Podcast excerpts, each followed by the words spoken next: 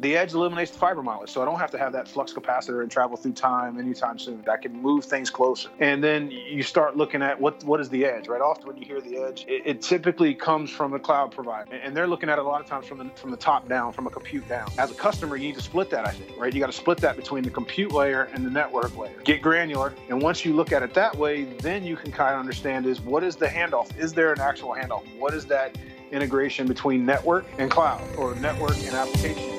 For us.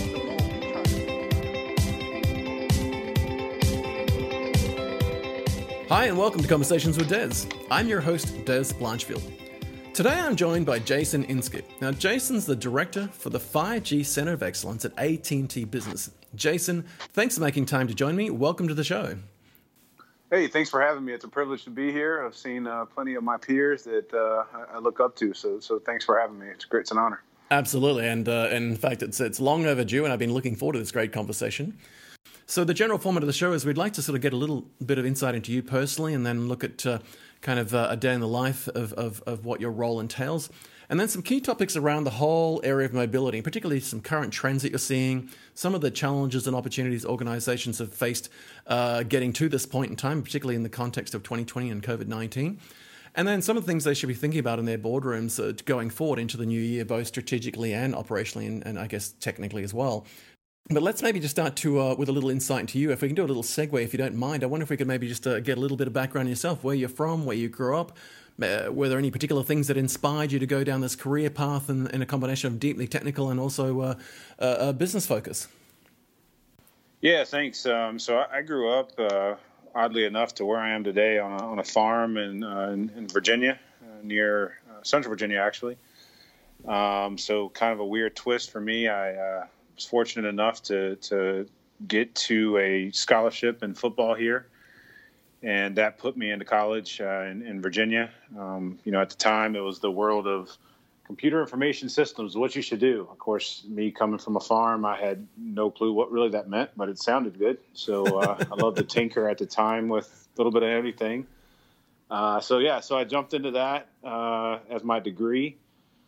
And uh, you know, the interesting part that I always think about there is um, my final paper was actually right around the time when digital cellular was taking over from analog cellular, right?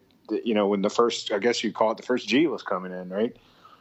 And then I left college, and I actually loved that paper. So, you know, as an athlete, the, the joke remains, right? We, we do we study? Uh, who knows? But I got my degree. Um, anyway, but after that, I, I, you know, did like a lot of folks, didn't really know what I wanted to do. Uh, buddy of mine, he, he got me in a, he, he, does some recruiting in Northern Virginia. He got me teed in with, uh, uh, you know, mobile software company. This was a natural for me. I, you know, kind of did a lot of different jobs at the startup uh, that I was in. Um, and you know what, my, my, you know, asked about questions like who do I look up to, and a little bit cliche, but you know, I think as my career progressed, it was always a good temperature check for me to say if I really understood the tech, if I could explain it to my dad, right? Obviously, my dad and my mom, you know, far, you know, farm family, they have a different set of uh, of intelligence, right? They could make the tractor go, make the fields happen, but you know, let's start talking about the iOS and Android operating system and the unique capabilities. Yeah, that's not going to go good. So, um, you know, being able to get to that ducks and bunnies role and and translate it into their language if I did that, I was successful, and I think part of that, you know, kind of stuck with me going forward. Is you know, feel free to explain it as technical as possible, but be sure to bring it back down to a level that's in context of the person you're dealing with. Being able to go back to the fundamentals of you know what makes this machine work, what makes it tick, how does it, how does it start, how do I have to repair it? I often find people either from a an engineering background or a software design background, or even when they ended up in executive roles, if they've come from a fairly hands-on practitioner uh, uh, early life, uh, they tend to get, have a, a slightly better yeah. capacity to, to sort of think about how to unbundle or unpack things and then figure out, well, if I pull it apart and I can put it back together, uh, can I make it work again, right? yeah, if, I, am the one pulling it apart, I can put it back together, right? If I'm the one that pulls it apart, I have a better chance of putting it back together, right? Exactly. Indeed, and I do like your uh, your your note there because, uh, like you, uh, my dad. Uh, my dad actually dropped out very early of college and school, I think at the age of 12, and got onto Bulldoze and started moving. And you had this great line when we were talking off air. I hope you don't mind me mentioning where you said something to the effect of, you know, I think you sure. said your dad said, uh, use all the big words you like, but make sure they're small by the end. I, I, I, love that line because that's exactly the relationship I had with my dad. He's like, say what you like as long as I understand it when you finish talking. But, um, you know, I'm, I'm the same though. You know, like often people be talking, and I'm like, stop using acronyms and explain to me like I'm a three year old because I, you know, you're all gobbledygook. and, but I did like your other comment, and that was yeah, it's that, like uh, yeah, just sh- sh- show me show me what it's about, right? Show me exactly the, what it means for me, exactly. And I did like your comment about the idea that if you knew it well enough to be able to explain to other people, that often meant that you knew it well enough, full stop. And, and I I, have been doing that my whole life. It's like I, I would always make sure that I was comfortable enough in something, whether it's software development or, or, or development or design or engineering, that I could try and train other people and convey that and write blogs and articles, which is kind of how I got to here because it was always a bit of a check and a balance. Because if I could explain it and someone got it and then went on to use it themselves, I was like, all right, well, I know enough about it now. And if I couldn't, then I had a bit more homework to be done. Well, I appreciate your uh, little insight into you personally and uh, and your background there, and it sounds like you've had an amazing uh, life and, and academic and career path to get to here. In a normal day, uh, what is a day in the life of, of Jason Inskeep like in your role, and, and what are some of the things that your role entails? Yeah, pre COVID, it was how fast can I get from airport to airport, right? Uh, was, was, part of it. Um, that's that's one big change. Um, you know, but again, pre COVID, a lot of similarities. Um, so we'll talk pre-COVID first, right? Learned a ton, right? That you know, the, the team and you know Robert Boyanovsky, Danessa Lambden, and, and, Mo, and when I was on the other side, you know, they, they spent uh, you know they, they spent some time to to get a team together to go really look at what's possible, right, with this next generation of 5G. They saw something big. Um, they created a team to go figure it out, right? So I got lucky enough to be a part of that. Um, and I was in the foundry at the time, so I, I had been, um, you know, kind of, guess, classically trained on what we looked at from innovation, if you want to think about it that way. And uh, you know, so at that point, you know, getting flashing forward to pre-COVID, it was a lot of uh, here's what we think we can do. Mr. Business Customer, is that something that you would do, right? And really trying to translate, you know, customer desires into actual requirements uh, you know, being able to speak between both, rationalize, and you know, as time progressed, you know, we began to get some of these uh, things out there. We, you know, obviously early learnings with Rush Hospital, early learnings with Samsung uh, Austin Semiconductor.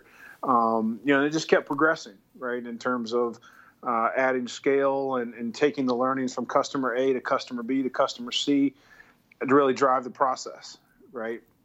Um, and, and, that continued as as the team, and we we, we you know built the the COE out, and you know the, the guys that are in place, uh, you know we're, we're, trying to build unicorns, right? This end to end view, uh, take a look at the network in a different way, right? And, and, how does that enable the next generation of techs? That that was you know pre COVID, right? Post COVID, same thing. I mean, it's really the same job, but the the tools to do it are different, right? I'm not in front of the customers anymore, so we had to adapt.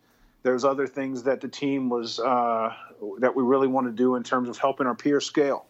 Right, this is a different talk track than we've had before, right? And it's a different technology, frankly, in, in terms of what's changing. So, so now, you know, being home, not traveling. I, you know, I made that joke at the beginning, but being able to be home has, allowed us to, uh, you know, again, initially face the challenge, and then two, hey, there's a lot of things we've got to do, right, to to get ready to go, um, and, and, looking at you know getting the right trainings in place, not only internally but externally. Uh, spending time with guys like that Dez to make sure we get him all the updates on what we're doing, so he can help help evangelize it, right? And then at the same time, working with customers, but we have to be a little more thoughtful. I think the biggest you know challenge that that we've had is. Uh, the team has been in place about a year. They're they're ramping up fast. Everybody's ramping up fast, but you know, I'm a hands-on learner, right? I, you mentioned the practitioner kind of mindset. I think we've all missed out on being in front of customers face to face, right? Getting the whiteboard out, as we mentioned offline, right? Being able to just scribble. Um, and those kind of ideation sessions, I think we all miss. Uh, but we've adapted and we're continuing to adapt. And I, I think as we continue to do that, uh, we're beginning to now put the things that we had in our brain, the, the, the free time that we used to sit on the plane with, now is beginning to turn into you know methodology and thought leadership uh, that we can take into 21, 22, and beyond. So, uh, so definitely a change.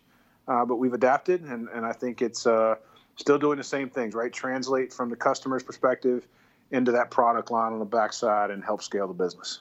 I love it. I, I really love the uh, the terminology used there, particularly the, the phrase translate. It's such a critical skill set to be able to listen, conceive what the business or technology challenge is for the customer and then translate that into a capability or solution and then and then implement it and, and glue those together. That's such a, a unique skill set and that, that I think more than anything is, is one of the many things that sets you apart um, and uh, you know it's interesting listening to you talk about the, the shift to I guess what we're referring to now as work from home is that in many ways I look to that as, as sort of being outside of our comfort zone and, and often that's when we have to start to innovate and, and think outside of the box as it were and uh, I, you know, there's no doubt you've definitely uh, yourself individually and your team have uh, not only had to do that, but been capable to do that. And, and, we've seen evidence of that in the way that you've addressed the the whole challenge through this year so far. And uh, and, and you know, whether it's in helping retailers work in car parks because they couldn't uh, have people in their restaurants and stores, or first responders in hospitals, and, and ensuring that I'm sure ICUs and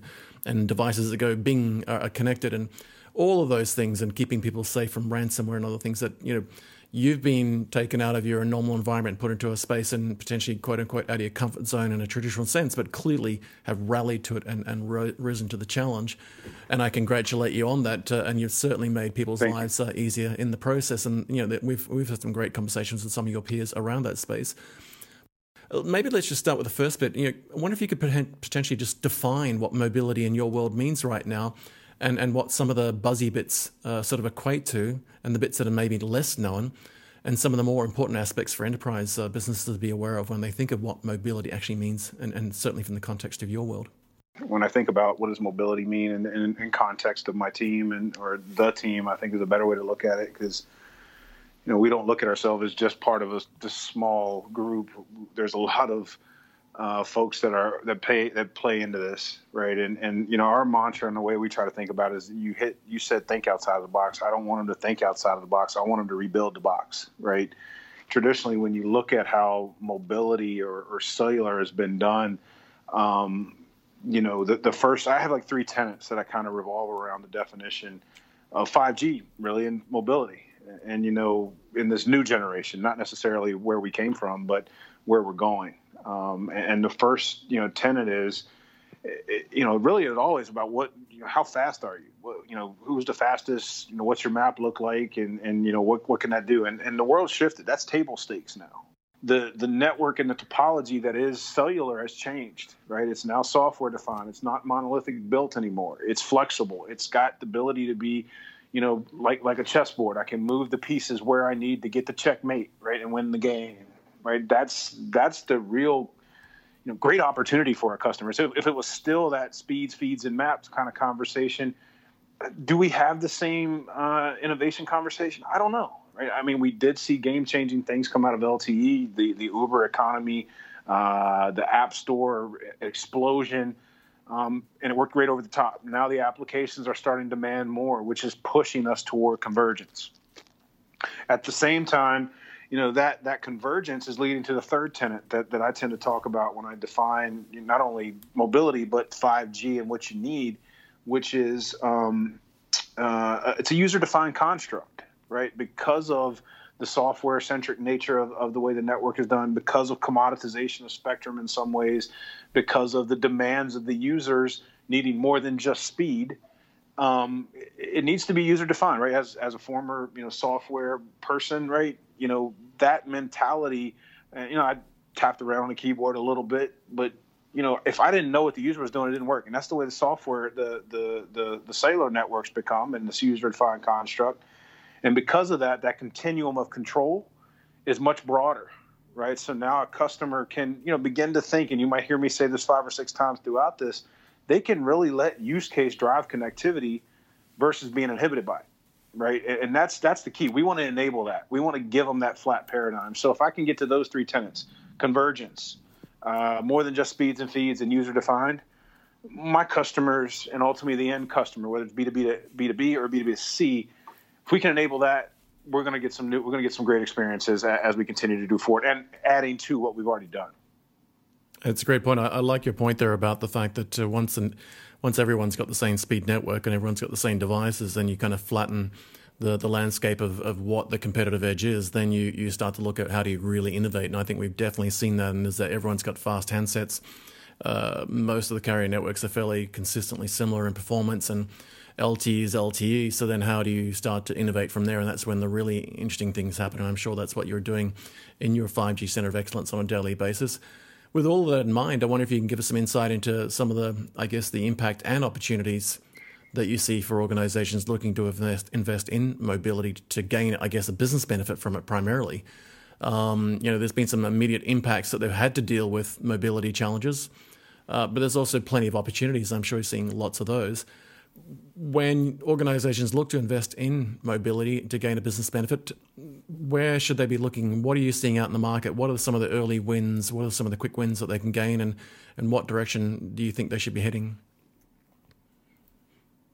Yeah, that's, that's a great question. I mean, we we learned, you know, early on with some of the early trials, whether it was uh, some of the things we did in Waco, Texas, some of the things we did with the hospitals, and then some of the manufacturing sites, and you know, technology was great, but we learned an operational model too, right? Kind of a methodology to think about. And I think, you know, as much as the technology is important, I, I actually preach more the methodology, which is hey, these are the things you need to consider as you're thinking about mobility. Now that there is this um, com- potential for common aggregation point and a single kind of eh, access method, or, or not, or not a single access method, I should say.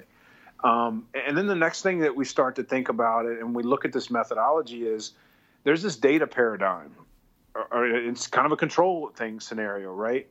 On one hand, you've got the industrial site, right? And, and, you always, we've heard a lot, you probably have heard it, and you've seen a lot around, oh, manufacturing is where people are gravitating for private cellular or, or private LTE or private 5G.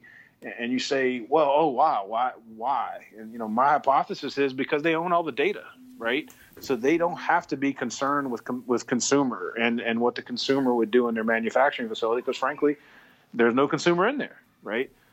On the other end of the scale, you've got you know your stadium environments. You know, look at what we've done at AT and T Stadium and the kinds of kinds of experiences that have been put in there. I look at my peers that uh, are working on NBA and, and some of the things they've done recently with the uh, holographic, um, you know, interview stuff, and it's really powerful, especially when I see what's behind the scenes, and I'm like, wow, we did that, and we're doing more of that. That's, that's incredible. The the the thing though is when I look at that stadium, yes, it's impactful, but they don't own all the data. You got 100,000 fans maybe 30, 40,000 of them are AT&T. Another set is the other guys. That stadium wants a universal fan experience, right? So it makes it harder to kind of go deploy those and really show hard dollar ROI. Conversely, at the manufacturing site, you know, just the infrastructure alone, they can go one direction and they they can draw ROI and, and really show hard dollar ROI. It's not quite as quote unquote sexy right now, but hey, it's it they, they see opportunity to drive that return on investment. And again, that's where you know we kind of gravitate toward that data model. Both situations have some great opportunity. We're seeing great things rolled out, um, but then we work across that data model based on site type, user type, and then ultimately use case persona. Right. And as we think about that, there's all these considerations that we have to think about with our customers. Right. What is the impact of licensed versus shared versus unlicensed spectrum? what's the impact of a local core versus a central core versus a, an edge, right? What do those things do? What's the trade off between high bandwidth and near edge versus low bandwidth and far edge, right? Back to the convergence point. It's not a matter of uh, uh, can it be done. It's what's the, the Goldilocks, right? What is the the optimal solution? Yeah, you've got a couple of amazing examples that I'm a big fan of more than than usual. I mean, I love a lot of the technology that comes out of your organization by default, being a geek. But uh, you know, the connected ambulance. Uh, you know, a lot of kids grow up loving uh, either garbage trucks or, or, fire engines. I was always the ambulance kid. People used to think I was a bit weird, but I loved ambulances because I, I just I was fascinated by kind of what happened in them. And you know, as an example of mobility, when you think about ambulances, you know, they've always had radios to be able to talk back to base, and they then had sort of you know mobile phone mm-hmm. technology, various things. But you know, these days we've got the likes of you know your 5G connected uh, ambulance solution where you know we can we can do haptic feedback with gloves in the back of the van as it's cruising down the road yeah. at 100 kilometers an hour, and you can send high res uh, images backwards and forwards and scans. And you know, I look at the innovation that's just done in something as simple as an ambulance around the mobility technology stack. And I just keep thinking, God, you know, we we are so close to the George well, Jetson world, aren't we? Well, it's it's it's funny, right? I, you mentioned George Jetson. And I'll, I, I tell the cliche sometimes. I got to go from Fred Flintstone to Jetson. How do I get from Fred Flintstone to George Jetson? What's his journey look like, right? uh, you mentioned that. ambulance, and and oh yeah, that's right. Because that's what that's what happens a lot of times. A lot of people, robotics isn't new. People have been doing it for years, but they're just not. They're not at Fred Flintstone robotics. They're like Scooby and Shaggy robotics, right? We're, we're, we're getting there. We want to get to George Jetson robotics. So how do we take that journey? I, I love cartoons, obviously. But when you look at the ambulance model, right? Uh, wouldn't it be great if that information starts flowing as soon as the the the, the EMT is there with that medical personnel is with there? And oh, by the way, it's got first netting, which our first responder network that you know is built just for that purpose, right? Priority and preemption during a busy time. They yeah. can get connected. They can start having that triage right there with that individual. And oh, by the way, start shipping that data back. But because it's not controlled spectrum, it may not send heavy bandwidth back. Gets in the ambulance. Ambulance got a little bit of hyper edge compute in it. So it's making some decisions, maybe shipping back some info back to the, the nurse's station at the hospital. And then as that ambulance is getting closer to the hospital, maybe there's denser infrastructure there that's millimeter wave. And, you know, I don't know if it's possible, but can they take an X-ray on, on the on the ambulance so that when they hit that millimeter wave node, boom, that X-ray is now sitting with the resident doctor waiting for it get in the hospital. Oh, we need surgery. Okay, well, you know, I'm not going to go as far as robotic surgery, but wouldn't it be great to have sensors that are plugged onto this person through their cast or whatever else that once they get to their after their surgery, they go into their recovery room, they can send them home without having to put a new sensor on because the sensor just works wherever they are. But it accommodates the different bandwidths that's that full convergence, right? You notice that's an ecosystem. Eh, nothing changed from a topology perspective. Just the amount of data and how the data was sent is what changes, right? If I'm on the ground, you know, I'm going to send a little bit of data. In the ambulance, I've got more control because I got an edge, I got some compute, hyper edge. I get nearer to the hospital, I got bigger bandwidth, so now I'm going to ship more stuff. I get in the hospital, again, control bandwidth yeah. I want that person to go home and recover at home.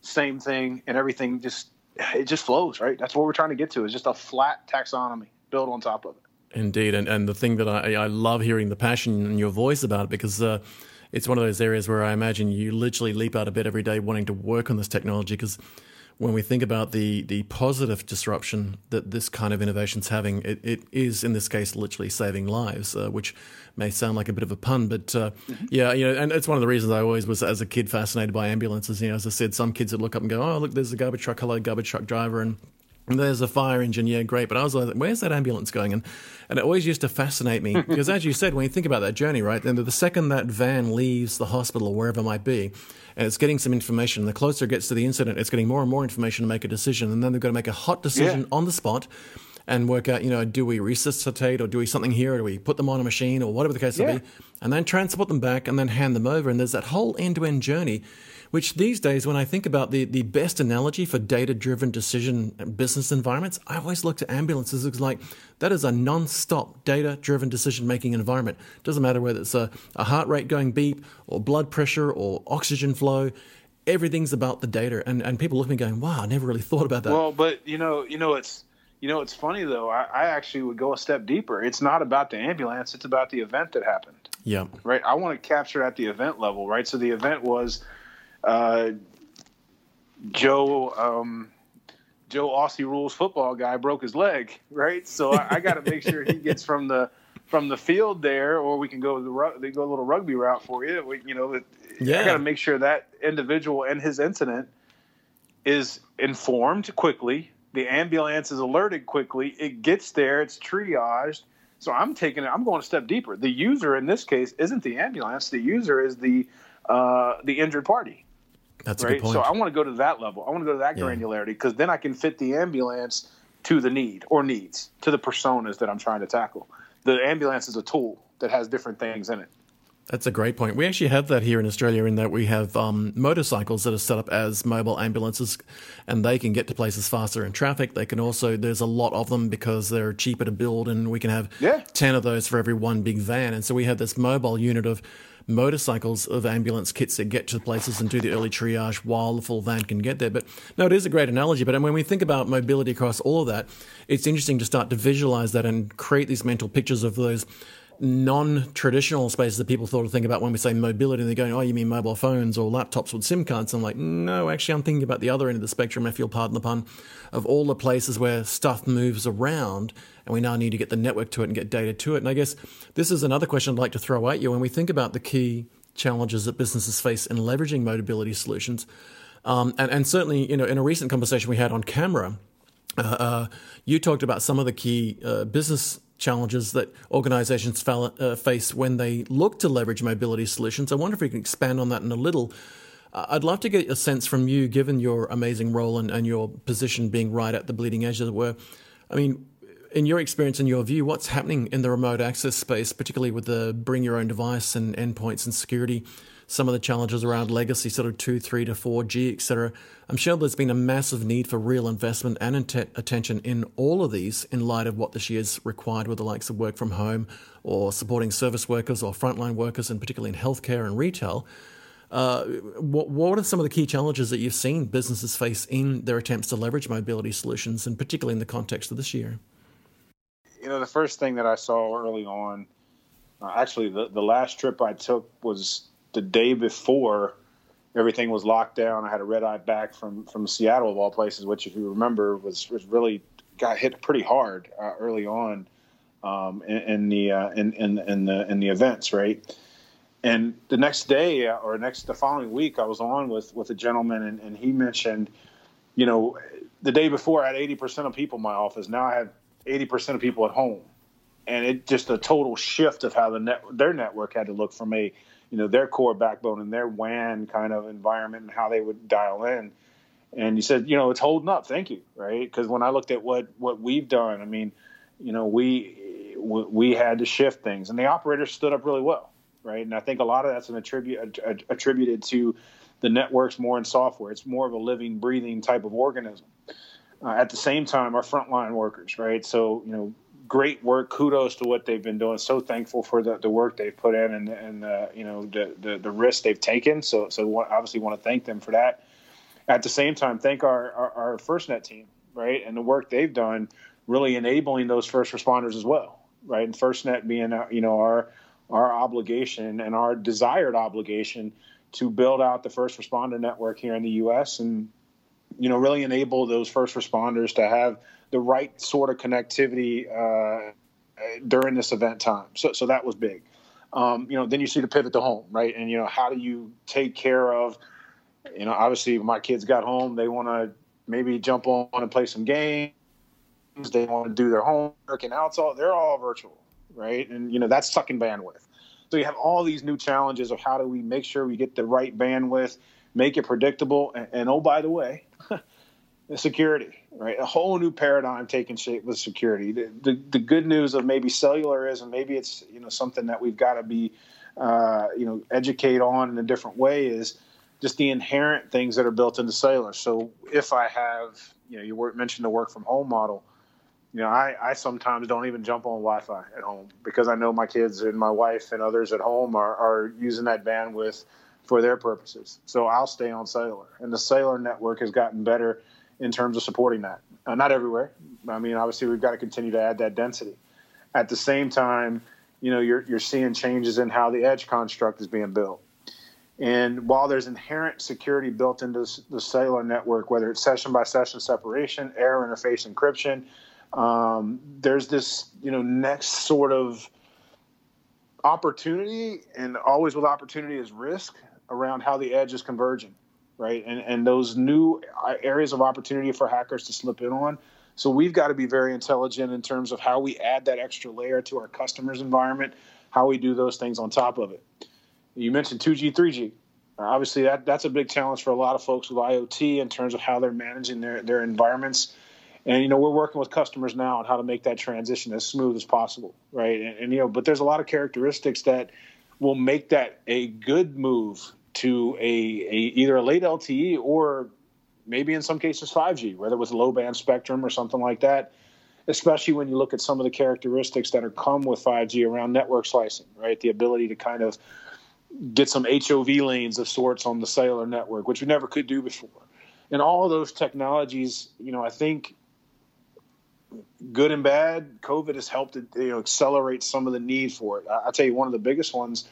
While I would, um, you know, while we've been looking at it for years, is uh, you know, video as a sensor for thermal, right?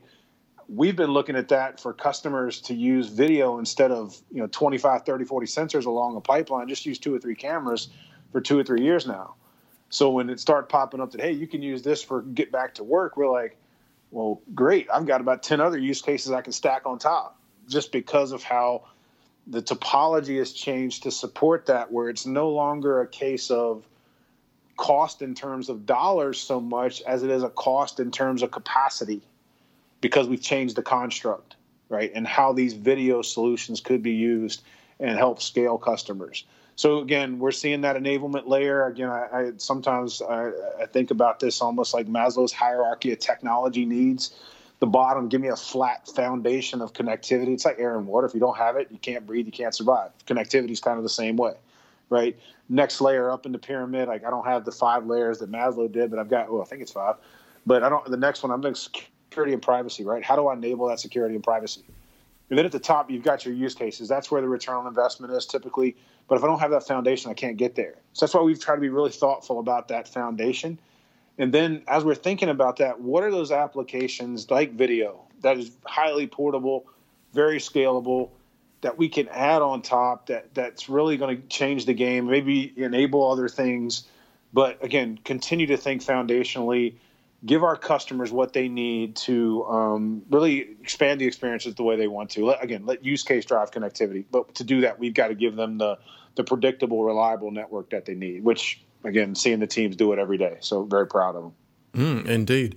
Uh, no, it's that perfect blend of, of finding the business benefit, uh, but also finding the right technology to leverage at the right place at the right time. And I loved your yeah. example of uh, of using sort of one camera in place of you know particularly I guess what used to be twenty or thirty humans to then ten old school cameras.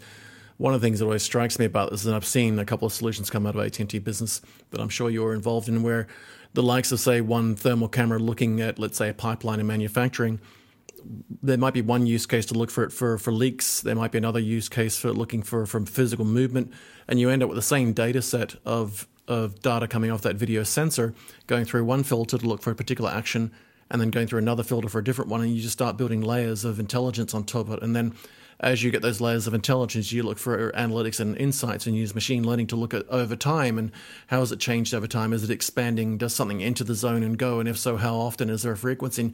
And eventually, yeah. that really simple concept of, of a single sensor, potentially, you know, in, a, in the form of a camera, well, just could become so much smarter and smarter over time, right? Well, we'll take we'll take take it a step further, right? I mean, you're you're getting to where I call that uh, nirvana, right? Which is that video sees Joe the mechanic walking through, but he doesn't have Jill, his peer, with him, right? So that's the first error. Let's send that note back because that I, I don't see the four legs I'm supposed to see. Then that location picks up and knows it's him. So I'm dynamically building. And then, oh, by the way, well, Jill can be with me on video. Let me patch her in. So now she can look over my shoulder. And oh, by the way, I want to give you the right AR data in real time so that the camera can now say, well, I see you walking in. You need to be 10 feet away from X to actually see the temperature change. And all that's happening near real time, right? Yeah. And, and the video is just a piece of that, that organism, right? The human is. But if that data is not done with a reliable network, you're going to have challenges. One. Two, if the operational model around the data massage and data push to the right insight doesn't take shape right, well the experience isn't right. So it's this you know this harmony that's really got to take shape. Again back to convergence to get to that where we want to be and video is just one great piece of it because of its portability as you mentioned. Do so many things with it but then now add it back to its traditional use. Just let somebody look over your shoulder but at the same time give them more data right? So it's it's it's really cool to see how all this stuff starts to come together. Uh, but it but it is a uh, it, it is a new space, and there's a lot, a lot of learning that everybody's undertaking as we go through it. Building the plane as we push it off the cliff, in some cases, right?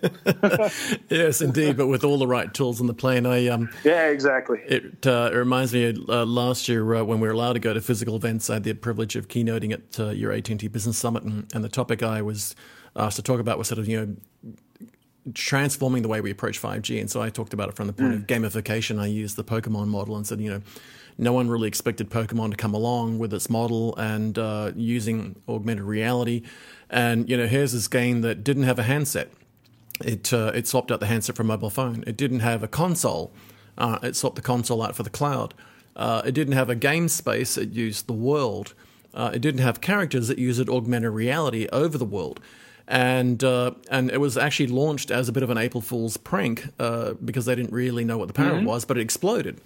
And you know, and, and all of a sudden you have this gamification of game world where there's no console, it doesn't have a handset, it doesn't have a game space. Its world is the real world, and you look at it through your phone camera and you chase it around the planet, and it lives in your backyard and everywhere you go there is one. And, and if yeah. you get in your car and drive fast from one place to another, you're, you're caught cheating and you're not allowed to do that. So all these people like me with my my kids lost a lot of weight as well. um, but it was you know the whole thing I was sort of pitching was here's a thing where gamification of the game world changed what gaming actually was when we think about 5G and as you said some of the layering and some of the augmentation of current environments you know, as you said, are you 10 uh, uh, feet or meters away from something? Uh, do you have a peer with you from a safety point of view? Uh, did did uh, you know something on wheels roll into the space accidentally, and now is it a risk? All those things can be added layer by layer, yeah, and, and, and those exactly. in, they can be incremental upgrades and incremental investments. And I, I think that one of the things mm-hmm. you've really woken our listeners up to there is the benefit that mobility can offer when you approach it from that point of view. That it doesn't have to be just one big investment. One of the things you talked about a couple of times is 5G, of course, no secret there. I wonder if we can sort of look at the impact of 5G powered edge networks in particular and, and the vast Internet of Things device networks or IoT networks that we're going to see as devices go from a couple of hundred things on a Wi Fi network at 802.11x to 5G with potentially millions of sensors and, and, and you know whether they're cameras or just looking for wind or heat or temperature. I mean, mobility now includes 5G powered edge networks and these vast IoT device networks, and they're, they're only getting bigger by the day. Can you share some examples of, of some concrete use cases you're seeing currently? And you mentioned video, but and then some of the intelligence around that. Have you got some other use case examples that you can sort of share where you, are already implementing well, these? I, I, would say video is a technology, not a use case. Right. That's the first thing I would say. Um, yeah, that's the common thing first start with. But I think some use cases, right? Um, you know, the first one is always connected worker. I typically see it on the industrial side, right? Just to, and I, I, look at it maybe a different way. Is I try to think about them in terms of zero, five, ten, right? Zero being the easiest, ten being the most complex, and five being, you know, we're going to get some return on investment. The, heavy, the lift shouldn't be too heavy. So as I think about those, right, a zero, you know, we, have done some work with uh, in July. You may have saw a press release with Phillips 66, right? Yeah. We did some stuff on their site, and you know, when when you look at you know connected workers, right? That's that's for, first and foremost for them is just hey, I need reliable, stable connection around my large, very industrial refining type space, and, and you know, other technologies for a different reason were very expensive to get that scale, right? And you know, that's a zero use case though. If I've got connectivity and I put a sim in it, I'm up and running, and there's immediate return on investment because they can do things that they couldn't do before, right? In terms of updating things in real time. And I'm not just talking about these guys, but just as an example, that's a that's a connected worker topology that, to your point, I can add layers to and connect more to, right? So whether it's um, you know something that tells whether they're standing up or laying down, whether it's yeah. chemical detection, things like that. Those things, sensors add on, right? So that's connected worker. That's that's an easy one, right? Just light up your your tablet or your smartphone with a connectivity that you can do like you and I are now. Always be on, always be connected, and not have to you know uh, adjust the antenna on your helmet to make it work right. Now that the cellular conversation has changed, right? Remember we talked software. You asked about 5G and Edge. The Edge allows me to beat the speed of light, right? So that way I can get closer to the device thus reducing latency. So latency now becomes equal at a common aggregation port or very similar. The next thing then you're worried about is jitter, right? And with cellular, the jitter is very low, right? The delta between the high and low jitter is very low, and it even gets better when you get to 5G. So think about your robot. Alternative technologies, say use an unlicensed spectrum, there's a there, there's a risk uh, of jitter because of the way the, the the schedulers work. In that model, if my robot has a jitter effect of 70 milliseconds above where its norm is, I've got to slow the robot down to be safe for everybody around it. Whereas cellular, my jitter sensitivity it may be 10, 15 milliseconds max. Therefore, my robot can go faster. Therefore, it can deliver more stuff. Therefore, the ROI is easier to see it. But guess what? The only thing I really had to change in terms of integration and topology is put a SIM in it. Now that the SIM is in it, that robot is running, and all the only other thing they're doing is making it go faster to the point where it hits the threshold of I can stop in time for safety of person around me. Right? That's a five, right? Then you've got a 10. We kind of talked about this 10 before. So in the 10 model, I've created this connected worker environment with the sensors to go with it. I've created the robot 5 type of sensor environments where I've added sensors where I never had them before, and I've got all my sensors kind of laid out.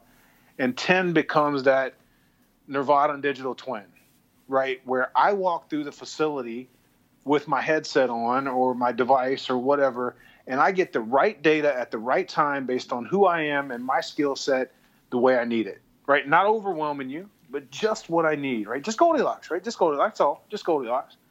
That's a 10 because not only do I have to change the network topology and change that, I also have to normalize a bunch of different data streams and also have to integrate with backend systems that maybe I never integrated with before. That's where the 10 comes in. What we've really tried to do underneath of that is make that network layer flat and predictable so that when you're ready to take that step from zero to five to 10, at least that piece you, you don't have to think about anymore. Right. And those are the kind of things we look at. So then when I look at how the edge plays into that, the edge eliminates the fiber mileage, so I don't have to have that flux capacitor and travel through time anytime soon, right? I, I don't need to do that yet. I can move things closer, and then you start looking at what what is the edge, right? Oftentimes, when you hear the edge, it, it typically comes from a cloud provider, and they're looking at it a lot of times from the from the top down, from a compute down. As a customer, you need to split that, I think, right? You got to split that between the compute layer and the network layer, right? Get granular, right? Break it down to its ducks and bunnies and once you look at it that way, then you can kind of understand is what is the handoff? Is there an actual handoff? What is that integration between network and cloud or network and application?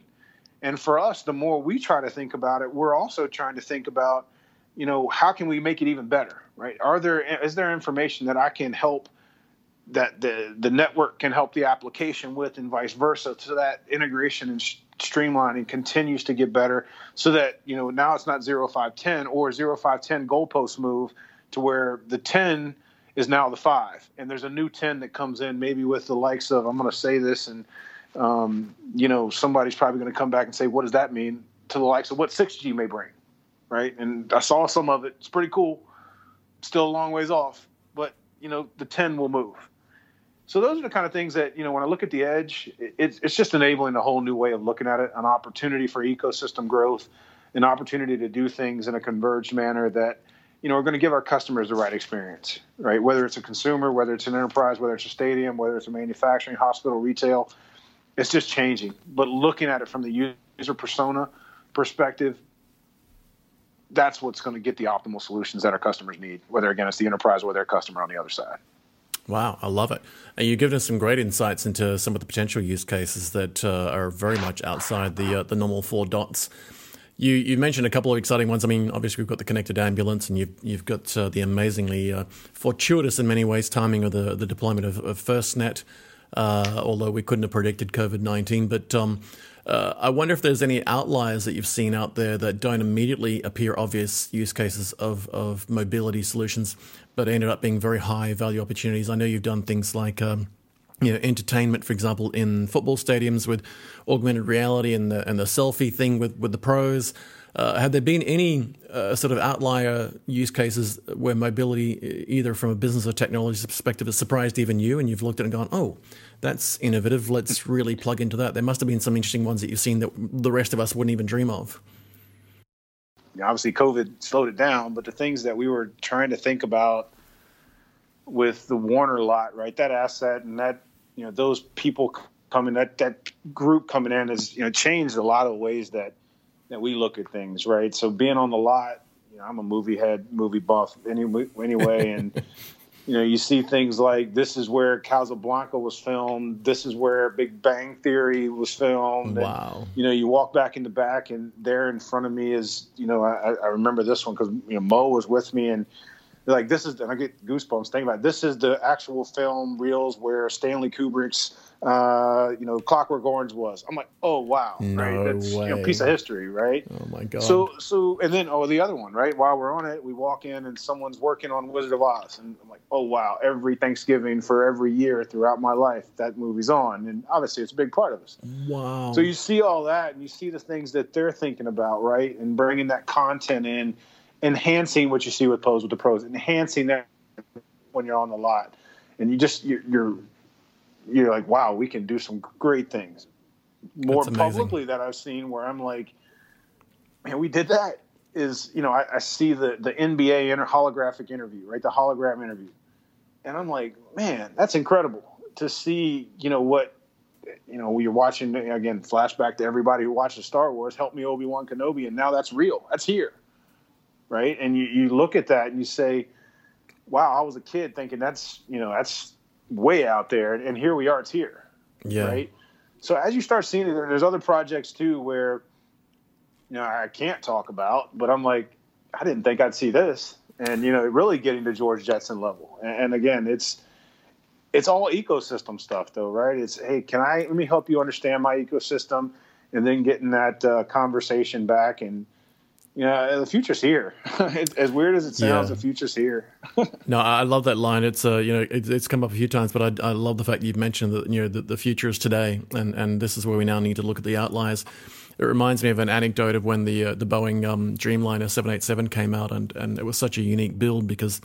You know the wings tilted up to 25 degrees on takeoff, and there was uh, bits that bent that didn't look like should bend. And I think the original design had about 6,000 sensors on the wings to to track how you know how the whole machine was working. And when it first came out, on every flight uh, when the airplane left the ground and then landed, it was generating about 2.5 uh, terabytes of data. And I started doing some math, and I was like, "Well, hang on, that's that's a really big hard drive of data to pull on and off the plane every time it lands." And then I, I went and did some research on the local US market because I was doing a keynote around it, and I thought this is an interesting topic. And it turns out there's 87,400 domestic flights a day in the US when airplanes are flying pre-COVID. So I did the math, and I was like, "Hang on, this is like four 40 odd petabytes a day of data. I was like, how, how, how the hell are we going to do it? But the key point was that the engineers that are designing the plane knew they needed to capture data. They just didn't have the technology yet, so they put the appropriate sensors in.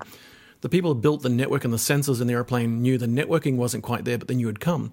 And here we are in 2020 that 5G, as you said, just plug a SIM in, as it were. 5G makes all of that possible because we can now pull that data off the plane, and many times we can pull off in real time while it's flying across the country. Uh, but back then, they just had to have faith that the the, the, the, the carrier and service provider technology was going to catch up with what they were doing in planes. And and you know, as you said, now we can have a digital twin of a of a Boeing 787 as it's flying. A digital twin can make sure that it's healthy and say, here are the thresholds of what the engine should be doing. Uh, bearing number 15 on on on uh, the left wing is a little over temperature. Let's monitor it Yeah.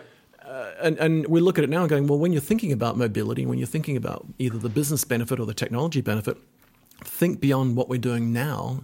And that's why I was really keen to get your thoughts around the outliers. As you said, you know, help me Obi Wan Kenobi. It's like, well, maybe that's the new video conference. We don't know, but we've got to design and build and invest with a view that we solve a problem now, but look at what will it do going forward. And that is that you know you can layer on top of it, you can gain insights and uh, you know, even to the point of uh, a project I worked on recently where we, we put drones out to look at uh, power lines and power poles for faults where humans might have to go where there was risk. And we looked at the last nine years of data that they had and used intelligence with machine learning to, to find issues and faults that we hadn't even noticed as humans, uh, and then sent drones out to find them and use mobility connectivity to bring that data back in real time and, and you know virtually walk through millions of poles and wires and, and, and power lines to save lives. And so I think it's an exciting space. I guess one of the things I'd like to wrap up on then with that in mind is that kind of that whole future view, where are we going, and a little bit of what I would normally call crystal ball gazing, if you don't mind. I mean, when we're thinking about what's coming over the horizon, there's the immediate challenge of COVID 19 and what 2021 is going to look like from a, a human point of view and a health point of view. But, you know, when we think about it from a business and technology, and particularly telecommunications point of view, decision makers uh, are having to consider a whole range of things. I wonder if you were to take a little peek inside a virtual crystal ball and give us a bit of a, a future view. What do you think is coming over the horizon next sort of 12 months mm, with the blend of business and technology in the telco space with mobility? And I guess maybe from the point of view of some of the decision makers in this space, what should they be considering as they look to that short to medium term future? What are some of the things that you'd advise them to keep on their agendas in their boardrooms and start to talk about in in their day to day conversations as to what mobility is going to look like over the next year or so uh, from a future view perspective and a bit of crystal ball gazing? Really, what's happening, you know, most interestingly right now is and it kind of has been, but I think it's really accelerated with the recent, um, you know, the, the, spectral auctions that came out with CBRS and customers wanting to own that environment, right, and own what what cellular can do for their world. And as they're looking at that, you know, whether it's the stadium, whether it's the um, the manufacturing floor, it's how do I utilize this new topology, right? And what can I do right now? And I, and I think what we see in the in the short and near short and midterm, what I'm seeing is a lot of education, right? You get up to speed on the things that I, I didn't pay attention to before, right? And we didn't, as an operator community, really do the deep education on that side because wasn't a lot of change. Now it's there, so customers are ramping that up. At the same time, you know, back to the methodology, it's you know, examine your site types, right? Look at what your site type is. If you're in an industrial side, wow, there's a lot of things that are current that you can go make an impact on right now. The way the topology has changed. Um, when you look at the stadium experience, right? You know, do a lot of work with the stadium teams and what we're thinking about there. And you know, I, I try to look at you know how can I drive that experience, and, and this has happened. I think this is where when you look at that side is how do I? You, know, you brought up the ambulance. Don't stop at the ambulance. Go all the way to the endpoint. What is the journey of that going to be from end to end? Right don't look at it as two networks. I mean, you, you, say, well, it's a mobility network and a wire network. Yes, technically, but understand how it goes all the way through. Because once you get to that level on that end to end, then you start to see how um, technologies will work. You, you brought up Pokemon Go, which I think I use that analogy quite often. That worked because it was reactive, right? What if it was proactive? right? And it sends you the Pokemon that you're supposed to get in real time based on what you need. Those are the kind of visionary thoughts uh, that that we want to hear, right? That we want to hear that, that customers need to understand. So from our perspective, we want to help them understand what's that topology look like beyond just speeds and feeds, right? What is the converged model? What are the opportunities with not only with our customers but with our partners? And then obviously we want in return, what is that user experience that you're going for? and then you know there's things happening right now that they can be go implemented that you know will at least start driving that next conversation. Again go to that five use case. Just put a sim in your robot.